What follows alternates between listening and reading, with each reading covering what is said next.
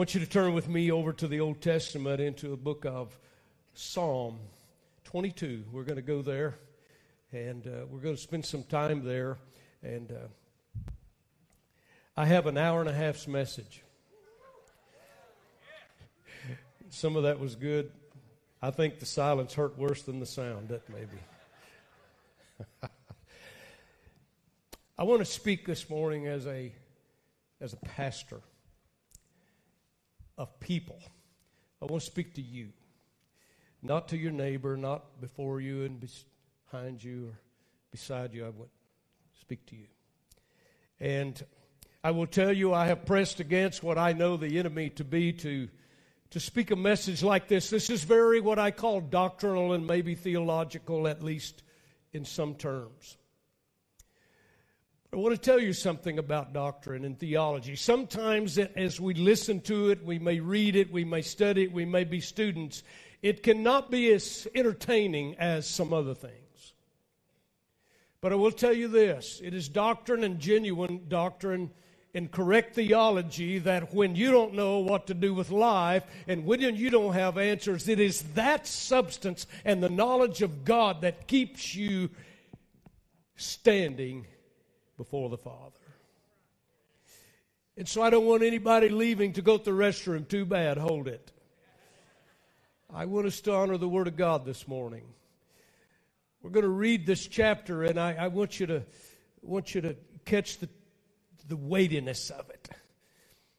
I want to talk about our God and our future. Because I'm going to tell you, if we have a future, we're going to need God. Amen. David wrote this. It's at a time of personal, very personal sorrow and struggle in David's life. But during this time, David's the sweet psalmist of Israel. He began to sing. Whether his, his song was joyful or whether it was sad, I just know that he began to sing. And when he did, the Holy Spirit brought to and through him this great prophetic messianic psalm, Psalm 22. David literally, 800 years before the Lord's death, David wrote the prayer that the Christ would pray. Think about that. In the New Testament Gospels and in Hebrews 11, there will be quotations from this psalm in the spirit writing of the Gospels and Hebrews. Just to note that crucifixion I'm not sure it was even heard of, but it wasn't even thought about as far as a penalty of death when David wrote this prophetic psalm. And certain things are said in this psalm that never apply to David's life, but to Christ's life. For instance, in verse 16, it will talk about the piercing of his hands and his feet. In verse 18, we will see where they cast lots for his garment. Psalm 22 was prophesied by David, experienced by Christ, and it is a pattern for you and me this day. How many of you got that? As we travel through this, I, I want you to identify with it personally. You may not have been where David is and what I'm going to speak about today yet. You may be too young, but I will tell you this listen on purpose because I want the Holy Spirit to teach you. The past several months, most of you know I have gone through surgeries. I have I've had a, a t- tough physical battle. I have never had such a battle in my life. It brings new meaning sometime, and I've learned it in an all new measure. In Him we live and move and have our being.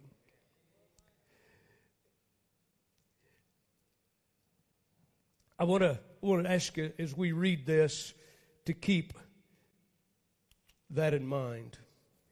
So I'm going to read Psalm 22. You've stood so much, let's just reverently listen as I read. My God, my God, why hast thou forsaken me? Let me stop and just say, there's been a lot of joy this Christmas and a lot of fanfare and the like fun we've had today.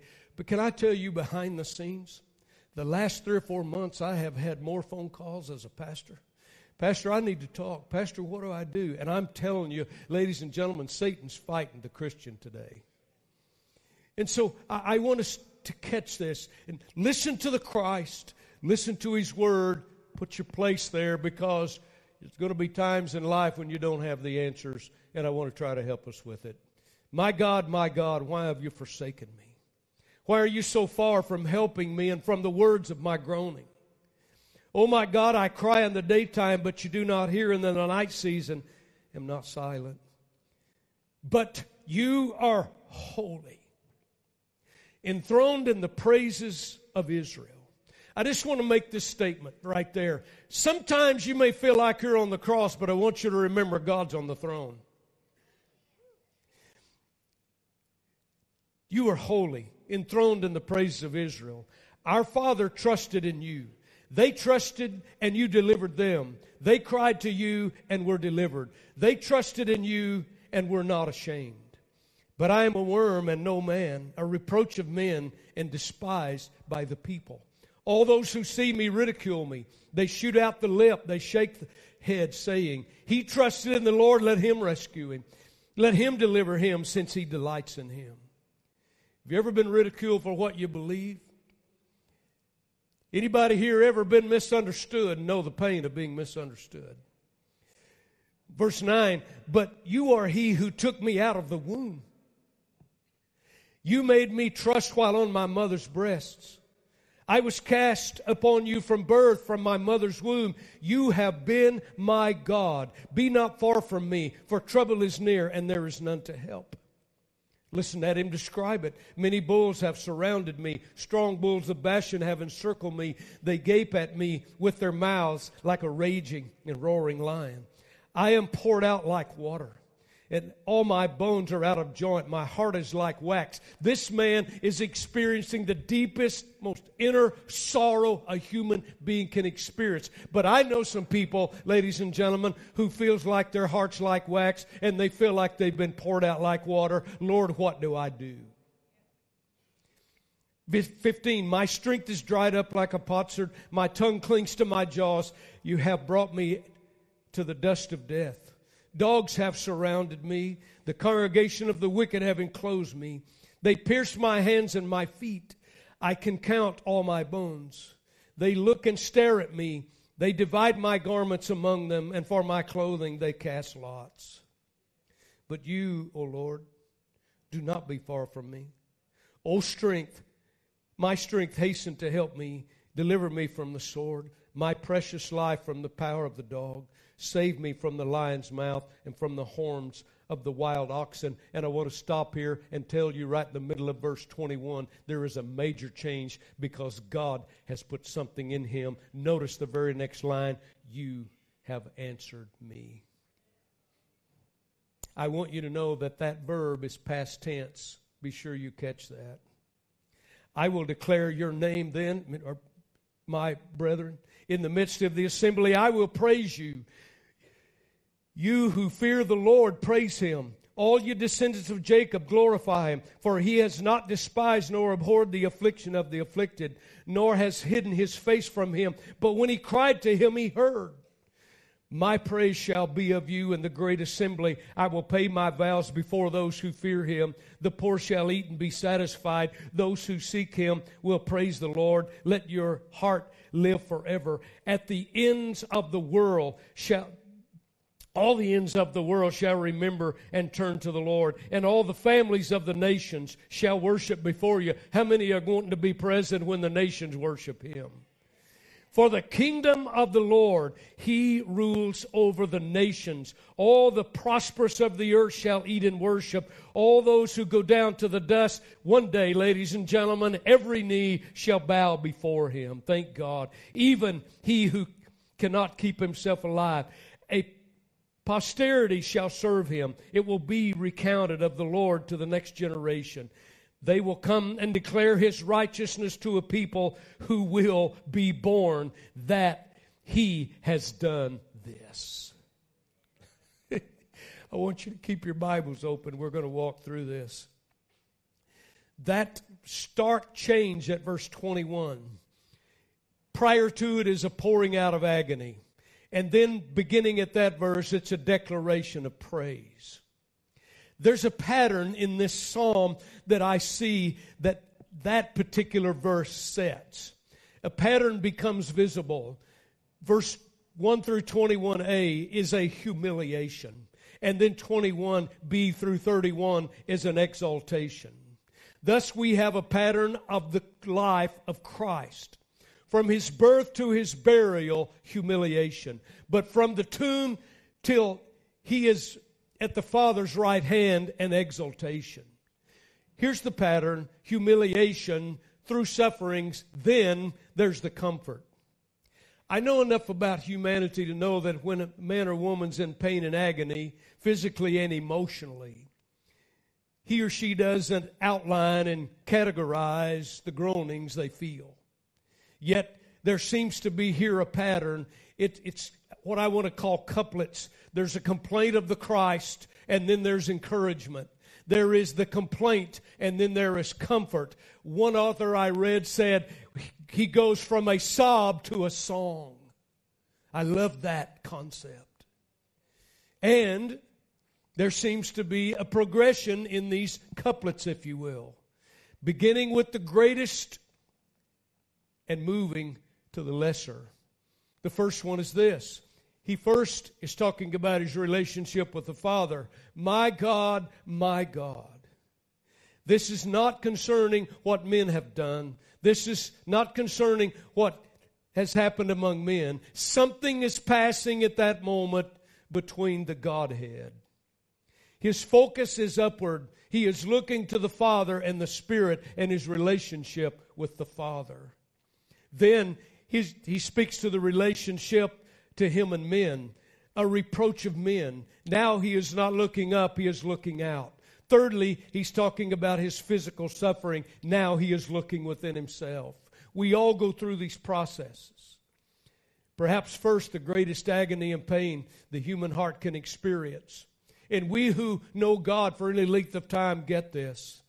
A soul that has known something of the glorious presence of God and the glorious blessings of God and the glorious helpings of God, and then be deprived of His presence. Ladies and gentlemen, that's one of the worst things you can experience. I recall David in Psalm 51 when he finally, after that horrendous sin with Bathsheba, he finally at one time said, God, do not let your Holy Spirit depart Whatever it takes, God, get me back into your presence. And Satan, when we fail, will make us feel like, God, where are you? I've gone too far. I've drawn a line. And Satan will make you feel lonely and he'll give you no answer and no direction. I want to tell you something. This psalm tells us when the pressure is on, it can be painful. Perhaps the second is the great kind of pain that men experience and that's when men would misunderstand and slander you and falsely accuse you. I don't know of any greater pain than when you have meant the best and you have done your best and you have gone out of your way to try to help somebody's need and you're totally misunderstood and you're lied about. There's a pain in that that's almost indescribable. Anybody here, everybody, anybody ever tell a lie about you? Thirdly, and perhaps the least kind of pain, is physical pain. And yet, some of us in this room, many of us, if not most, can know the tremendous pain in the body. But can I tell you, I've experienced as a pastor, I've arrived in many a hospital room, and though the bodies were wrecked with physical pain, I've walked into a room of the saints because they had a consciousness of the smile of God and sometimes the help of tangible brothers and sisters with them in the room. And the doctor may even may shake their head, but their faces and their spirit radiate with the joy of God and radiate with the peace of God because their life speaks of the Christ. They may be on the cross, but he's still on the throne. So I want to talk I want to talk to us these three complaints right quickly and then the comfort First complaint was this My God, my God, why have you forsaken me?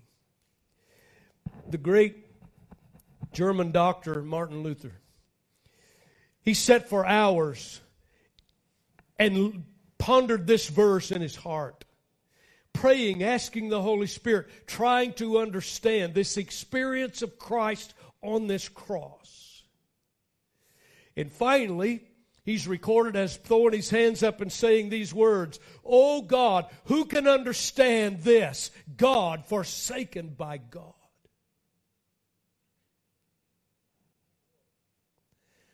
This is the cry of the God man, Jesus. This is the cry of the God man who had omnipotent power equal to the Father.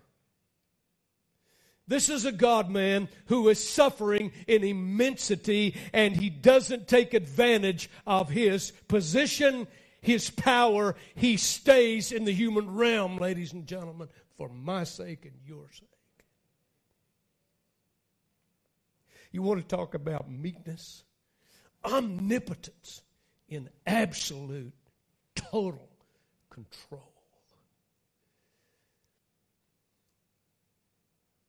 This is the same Christ who could stand by the tomb of a deceased man by the name of Lazarus and declare, I know that you hear me always.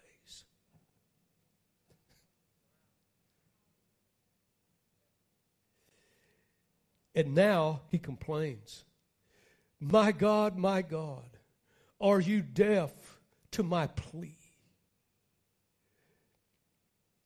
The Christ is experiencing a most terrible loneliness. And when you read the gospel accounts of this moment, you'll find that heaven is silent. And in the aspect of hearing God, nothing was said. And that was a change. For you see, Christ was accustomed to asking and hearing the reply from the Father. How many of you know it's a blessed thing when you say, God, help me, and God helps you? And that's what, that's what he was accustomed to. For example, at his baptism, God Himself, the Father, took the initiative. God Himself, in the form of a dove, lighted upon His Son's shoulder. And God Himself called out and said, This is my beloved Son in whom I am well pleased. You just think about the fact that God has done that for each of us. If we truly know a twice born, God has said, You're my son. Daughter. He was accustomed to it. Look at on both those occasions. And, and I could go and talk about the Mount of Transfiguration. But let me just go on. Both of these, these occasions, there were there was no asking by the Son. God just spoke out of heaven and confirmed his delight in answering the request of his Son. But now, the son asks, and there's no answer. So let's see if we can identify. Anybody here ever ask and you felt like you didn't get an answer? Anybody here ever prayed twice or three times and the, and the hyper faith people will say only pray one time because if you pray a second, third, fourth, fifth, tenth time, they, they, they throw all the scripture away about the propensity and the, and the ability to come and say, God, you know what? I really need this. Perseverance.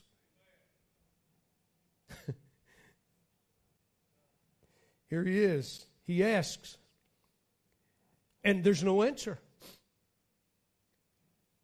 let me say, but thank God, the rest of Scripture gives us the answer. Can I tell you that the answer is already there and the answer was coming? But for that particular moment, this Christ felt lonely. And, and I thank God that the rest of Scripture answers this question My God, my God, why have you forsaken me? And I do not want you to miss the answer that God gave. It didn't come in the form of a verbal announcement like the lighted dove, and this is my son. I don't want anybody in this room or on Facebook to misunderstand this answer. Or, or I want no one to miss There is but one answer to the question, My God, my God, why have you forsaken me? Paul will write to the Second Corinthians 5 and 21, for he made him who knew no sin to be sin for us that we might become the righteousness of God in him. And Paul wrote to the Galatians 3:13. He said to them, Christ has redeemed us from the curse of the law, having become a curse for us, for it is written, Cursed is everyone who hangs on a tree. And old Peter, who had failed and he wept his way back to God, said this through the Spirit, who Christ, who himself bore our sin in his own body on the tree, that we, having died to our sins, might live for righteousness, by whose stripes we are healed. The answer is this the historic Christian doctrine, the absolute theological fact. It's the substitutionary death of Jesus Christ for the sinner, the sinful man, and the sinful woman. That's why God forsook him.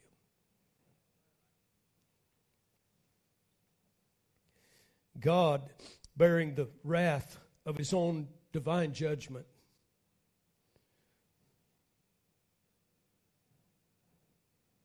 bearing his own wrath designed for the sinner. I just want to tell you that. Young people, hear me. I know this sounds theological, and I know it's not as entertaining as making you laugh, but I want, to hear, I want you to hear something. Anything less than that is a mockery of this psalm, and it's a mockery of the Lord's cry, and it's a mockery against truth. There is only one name given in heaven and in earth whereby men can be saved because he's the only one that was rejected by God, the only one that died for us, the only one that resurrected, the only one that took our place. And our theological blood ought to boil when we hear somebody say, well, there's just more, there's hundreds and hundreds of ways. According to the Lord, God of all creation, who stood in nothing and spoke into nothing, and everything that exists came into being that's the God that said, You come through this Son because I sent him. It cost me to pay for your sin.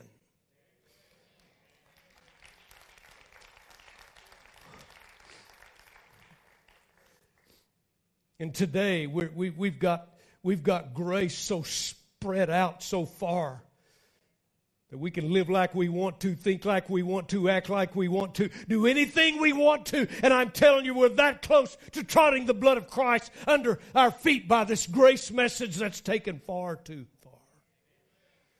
Can I tell you, there is a grace message. And I thank God for it, or I wouldn't be here. But I want to tell you the other part of the gospel. It's not just His blood has saved you. You're to obey Him from that moment till the day you leave this planet. Obedience. The application to our hearts is this He is the only access I, as a lost sinner, have to God. He is the only hope of any genuine mercy.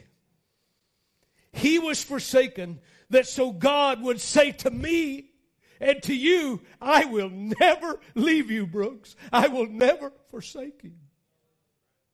And when I feel like somebody's left me, and I feel all alone, and I feel like I've been forsaken, and I know I've been misunderstood, and I've been gossiped about, and I've been criticized, Satan comes in, and I feel lonely, lonely, lonely. But this much I know. I may not can see him, I may not can feel him, but this much I know. He is with me.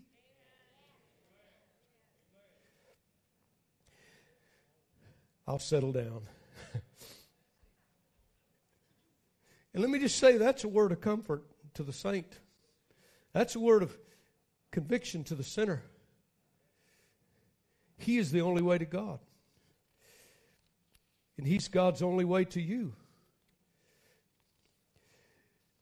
Now, in the midst of all that, in this silence, how does this Christ derive Himself? How does He derive this Remember the couplet, the complaint, and then the comfort. How, how does he derive his comfort? I won't read it again, verses 3 through 5. Here's how he gets it. Don't miss it. He gets his comfort from the changeless character of God. Teenagers, young couples, hear me. I don't care what this world changes, God does not change, and He does not change His word.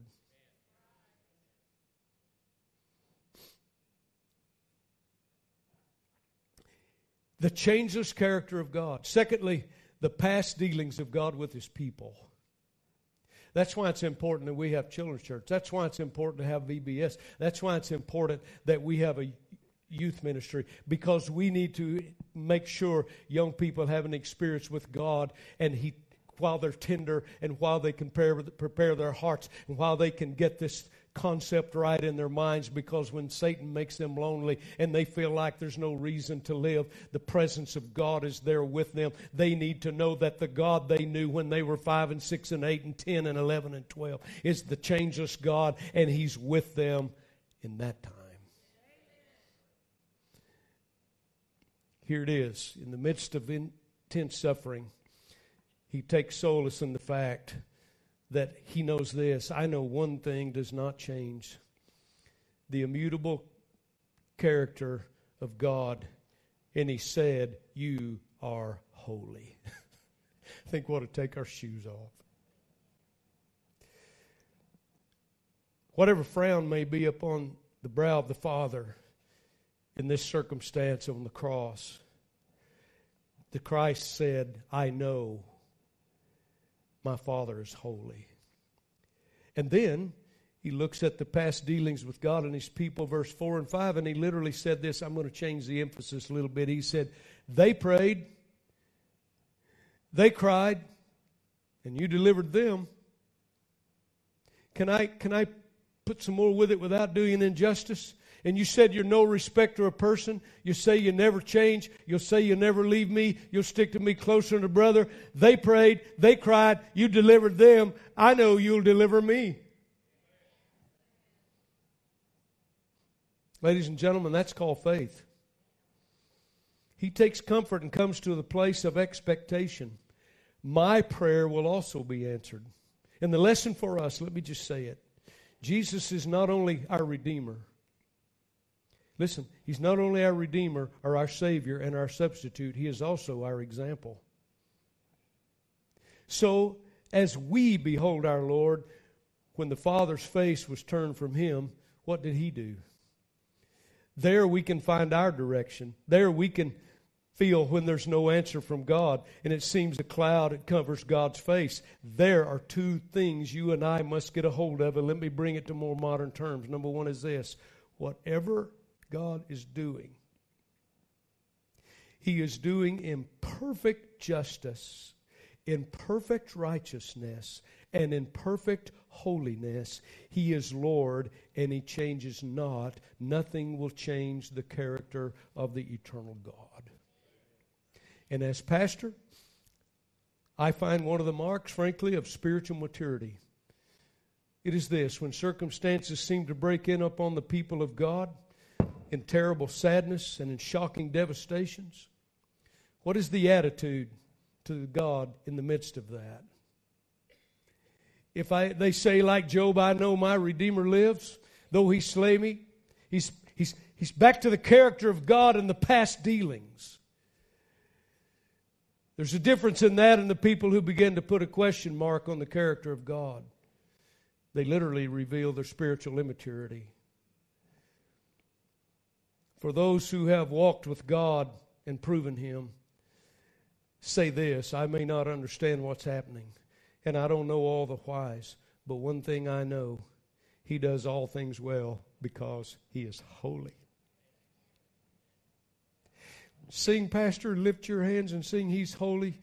You better believe it.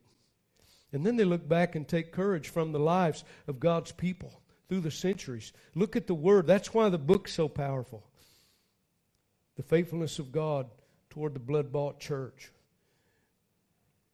We can say, Lord, I'm one of your children. They cried, I'm crying. They called, I called. You answered, answer. Praise the Lord. Number two complaint, six through eight. Moving now from his relationship to the Father to men. Can I tell you that sometimes as Christians we don't have near as many problems with God as we do our fellow men?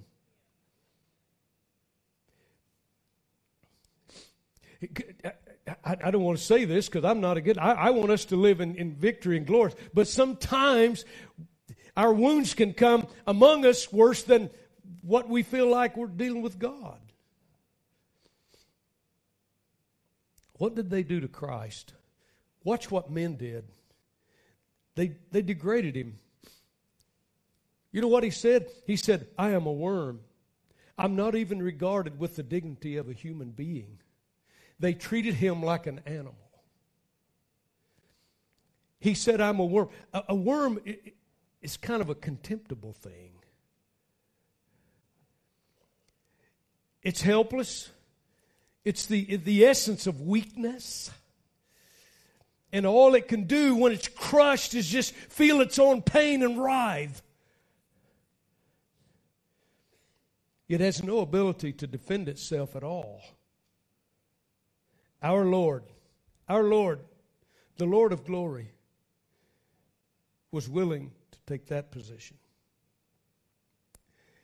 The object of worship of angels and cherubim and seraphim degraded to less than humanity. Ladies and gentlemen, they degraded him. Secondly, they despised him. He said, I am regarded as with no worth. Anybody ever felt like nobody cared for you at all? I must hurry. Thirdly, he was derided. At his worst moment, they laughed him to scorn. They mocked him, young people, for what he believed. They mocked his testimony. God had thundered out of heaven, This is my son, but they mock him. And these knew. Now they say, Let him prove it. I want to ask you something. Do you think Christ had before the cross proven himself to be the Son of God? How many miracles does he have to give? How many people does he need to heal? How many winds and waves does he say? Just go through all of that. And they get him on the cross. This is how men are. What have you done for me the last two minutes?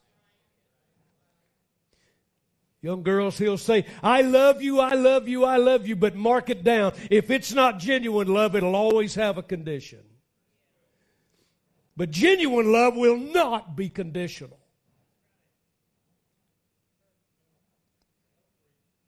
Hello? I could I could go along the direction right there. They said, "Prove it. Come down off the cross.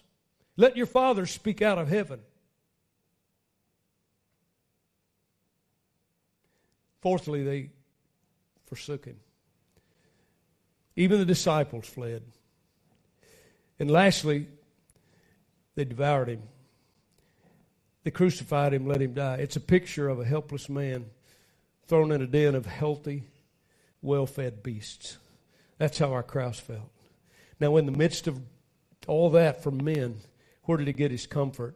What does he grasp?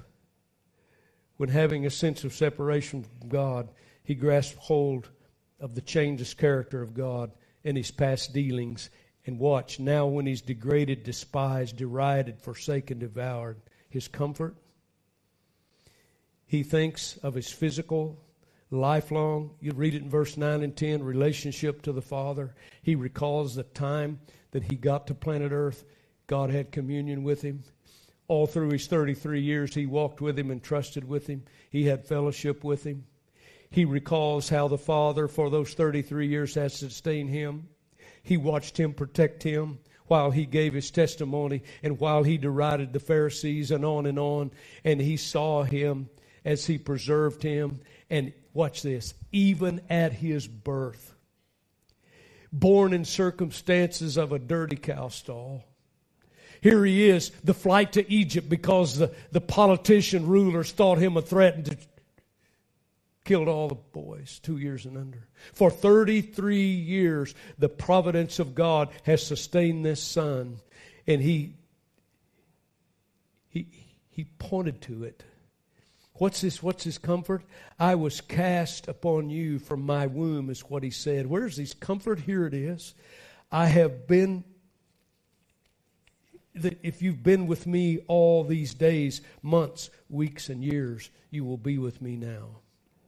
And if there's anything that we can learn from that in 2019 and live it out in 2020, it is this. Past mercies become the basis of faith on the present difficulties and future deliverances. Christ is speaking as a human being so we can understand. So when we arrive at circumstances where men deride us, when we've been thrown into a den of lions, if you will, where the bulls surround us, what are we going to do? I know what in my flesh I like to do. How many, ever, how many have ever just been mad? How many would like to take things into hand? Flesh wants to raise up and fight all the bulls. But the example of truly being Christ like will cause us to look at past favors of God, past mercies of God, receive the awesome providence of God, having brought us this far, and give us present strength for the present situation. And that comes on the grounds of faith for the future. Thirdly, and I won't be long, here's the complaint. We'll get the verses 14 through 18 pictures of crucifixion and his death. Notice these are in reverse order. I'd like to read it for you. I won't take time, but I will just tell you. The, the order of it was verse 18, 17, 16, then 14 and 15. Here was the order of it three steps. They stripped him, they crucified him, they let him die. And what consolation can he find when he had gone through that? A lot of phrases are difficult here, verses 19, 20, and 21. But scholars have searched this, and thank God I, I search it and find it. The drift of the thought here is this In and from all this suffering, the Christ rose to a stirring faith. I stopped when we read it. All that that happened, all that wounding, all that rejection, 21b, you have heard me. So in 2019, and the Lord tarries in 2020, can I just come to a bottom line for us? What is the purpose of it all? What is the reason for it all? I, I just, I go, Lord, if I'm to identify with this Christ, have you ever asked God or had a question, God, why did you let them do this to your son? Have you ever had anybody ask you the question, well, if God was God, why didn't He do something about the death of His son? Why didn't God heal everybody? Why would God let this tragedy happen? Why would God let all that happen? Why would God all this? I just want to tell you be careful what you assign to God and what actually came when Adam and Eve failed and sin curse was placed on this planet. Be careful what you assign to a holy, just God.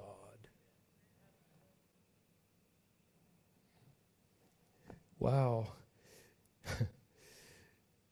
What's the reason for it all? I'm going to try to give you some answers in the next couple of minutes for your life. Young people, I hope you note them. If the Lord tarries, I hope they become part of your life verses 22 through 31 reveal the eternal purpose. The fruit of his living, his suffering, his dying, his resurrection, his exaltation, all of that was for the glory that would come to God. And God will have what he has forever wanted a people that will love him wholly.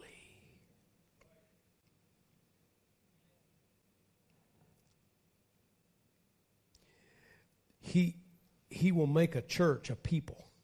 Ephesians 5 said that church was wooed and won and purchased by his blood. He loved the church and gave himself for it. Secondly, God will be greatly honored and glorified in that church. Ladies and gentlemen, don't you ever glorify this pastor or any preacher here. Let me tell you, all of us are flesh. Let only the Christ be glorified in Christ's legacy church. Third, the church will have some specific distinctives. Why are we here? Why do we do this every day? Pastor, I'm trying to help you in troubles of life. You need to get this in a basic concept in your mind. Here's one of their distinctives. We will be made up, the genuine church will be made up of true convert, converts. They, they recall their sin, watch this, and turn to the Lord. Ladies and gentlemen, I need to say this to the world on Facebook. Jesus Christ did not die to have a church of mere professors. Christ died to have a people who would hate their sin, who would hate that it caused him so much suffering, who would hate what it does to their own bodies, and hate the fact that it killed God's Son. They hate it so much they will turn from their sin and choose Him to be the goal of their life. And if you do not hate your sin and you're not smitten with the absolute depth of your depravity until you know what it is to be totally lost, then you don't understand what it costs God to purchase you for eternity. You turn from it. A distinctive would be this church would extend to the ends of the earth. And lastly, this church will be perpetual. And that's what I want to end with perpetual. Are the singers here? Is it Henry? I want you to listen. I'll be through. I am called upon to answer many questions. Truthfully, frankly, in the human frailty of humanity, this may come as shock to you, but I don't have all the answers. I don't know all the answers. And how many of you know things can get complicated? Anybody here ever been where life got complicated? But I will tell you this how many of you in this room know that you know that you know you have repented to the Lord and your sins are under the blood? Let me see your hand. You're not ashamed of it. Let me see your hand.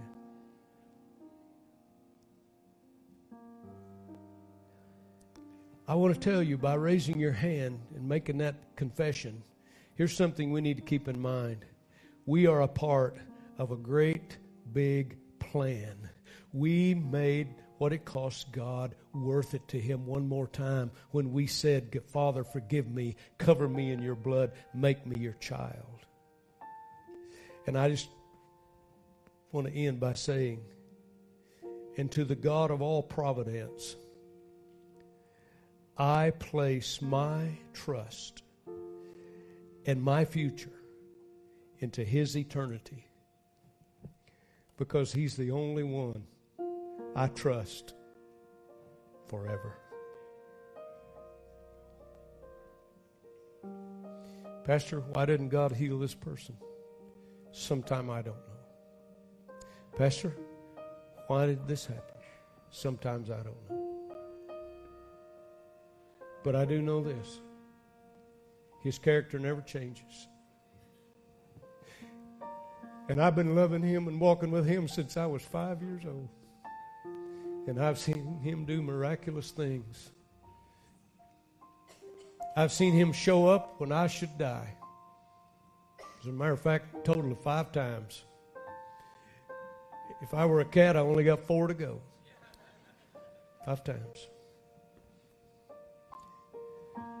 I could tell you some miraculous stories. You, they're not explained. Let me just tell you one. I was 16 years old driving a two ton Chevrolet truck, headed west on a Kansas highway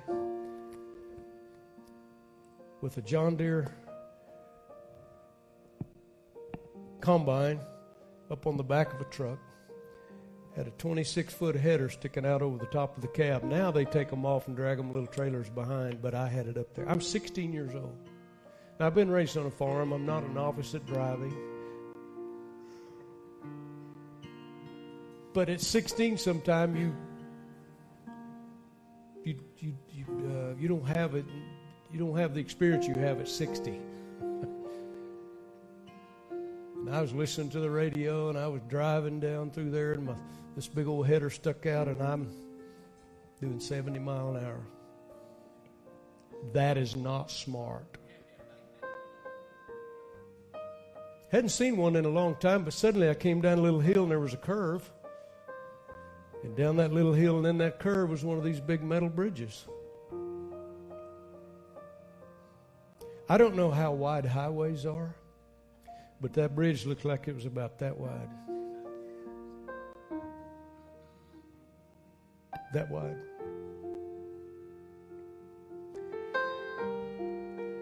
Out of pure fear, 16 years old, I cannot shut this truck down. And just about the time I got 50 yards before I got to it, I saw a semi truck coming in the other side.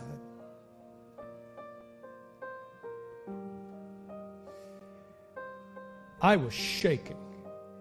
I hit the middle of that road.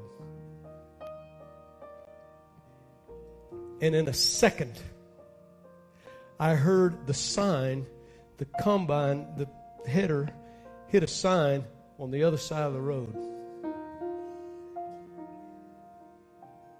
And I looked back, and that semi truck was headed east on the other side of the bridge.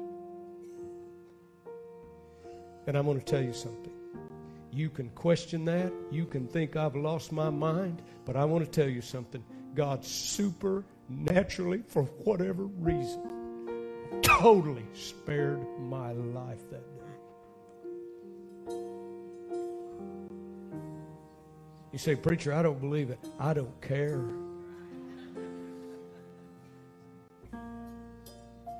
I pulled that truck off to the side, and a Kansas State trooper pulled up beside of me, and I got on the ground. I was shaking so bad I went to crying, the 16 year old man that I was. I thought I was invincible and could tear that truck all to pieces. I sat down on that ground and I shook, and I cried like a baby. Fear, yes, but I knew that God had a purpose for my life. God had a purpose for my life. And let me just say this you're no less important to the Father. Don't you let, don't you let what happens to you in this world ever let you forsake God. Young people, this whole world looks like to me it's coming apart at the seams. Put your hand in the hand of a nail scarred God who is unchangeable.